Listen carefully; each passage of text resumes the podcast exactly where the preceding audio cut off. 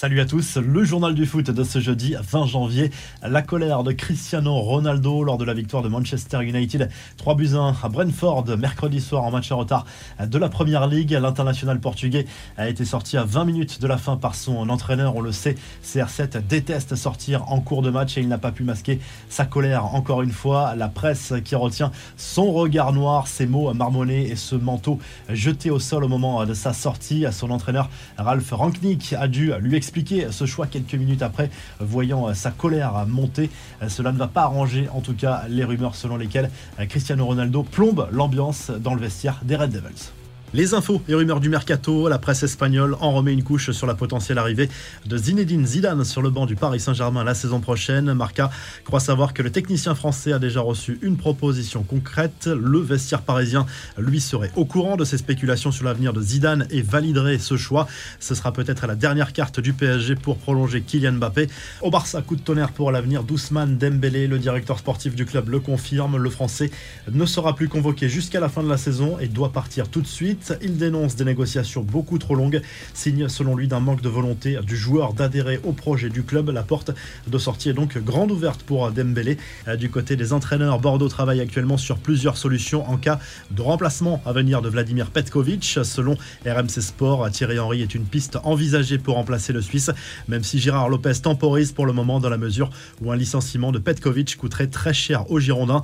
Enfin, Pierre-Emerick Aubameyang va-t-il se laisser tenter par une destination exotique tout cas, il dispose visiblement d'une grosse offre d'un club saoudien, celui d'Al Nasser, qui suggère aux Gunners un prêt avec option d'achat obligatoire estimé à 8 millions d'euros.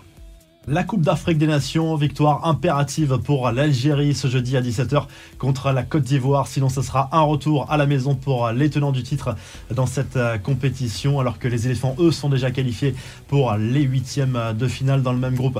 La Sierra Leone défie la Guinée équatoriale. À suivre également le match entre la Tunisie, privée de nombreux joueurs, face à la Gambie et la Mauritanie contre le Mali. Hier, mercredi, l'Égypte a validé son billet pour les huitièmes de finale grâce à une victoire 1-0 contre le Soudan. Le Nigeria a gagné 2 0 contre la Guinée-Bissau. Carton plein depuis le début de la compétition pour les Super Eagles.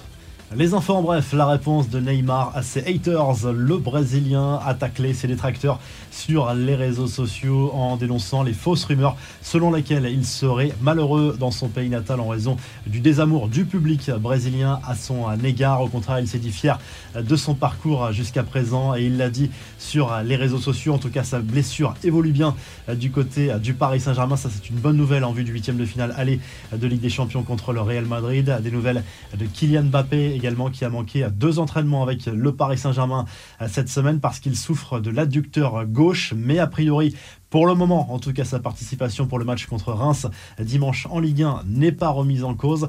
Du côté de l'Angleterre, on parle surtout de cette remontada express de Tottenham dans le temps additionnel sur la pelouse de Leicester, menée 2 buts 1 jusqu'à la 95e minute. Le club londonien a réussi à s'imposer 3-2 grâce à des buts à la 95e et à la 97e minute. Les Spurs remontent à la 5e place du championnat anglais. Et en Italie, la justice italienne a confirmé la sanction infligée à Robinho après une plainte d'une jeune femme albanaise pour des faits qui seraient survenus à Milan il y a quelques années lors du passage de Robinho dans la capitale lombarde. Peine confirmée, 9 ans de prison pour Robinho, la justice italienne qui va donc demander que cette peine soit exécutée au Brésil. La revue de presse, le journal L'équipe consacre sa une à thème Ben Arfa qui signe officiellement son retour en Ligue 1. Il a signé à Lille jusqu'à la fin de la saison pour le moment. Lui qui n'a plus joué depuis la fin de saison dernière avec les Girondins de Bordeaux à l'époque de la fin de son contrat avec les Marinés Blancs. Pendant ce temps, les Dogs se relancent avec une victoire 3 buts 1 en match en retard de la 20e journée de Ligue 1 face à Lorient. En Espagne, le journal AS consacre sa une à l'élimination de l'Atlético Madrid en huitième de finale de la Coupe d'Espagne. Une défaite 2 à 0 sur la pelouse de la Real Sociedad.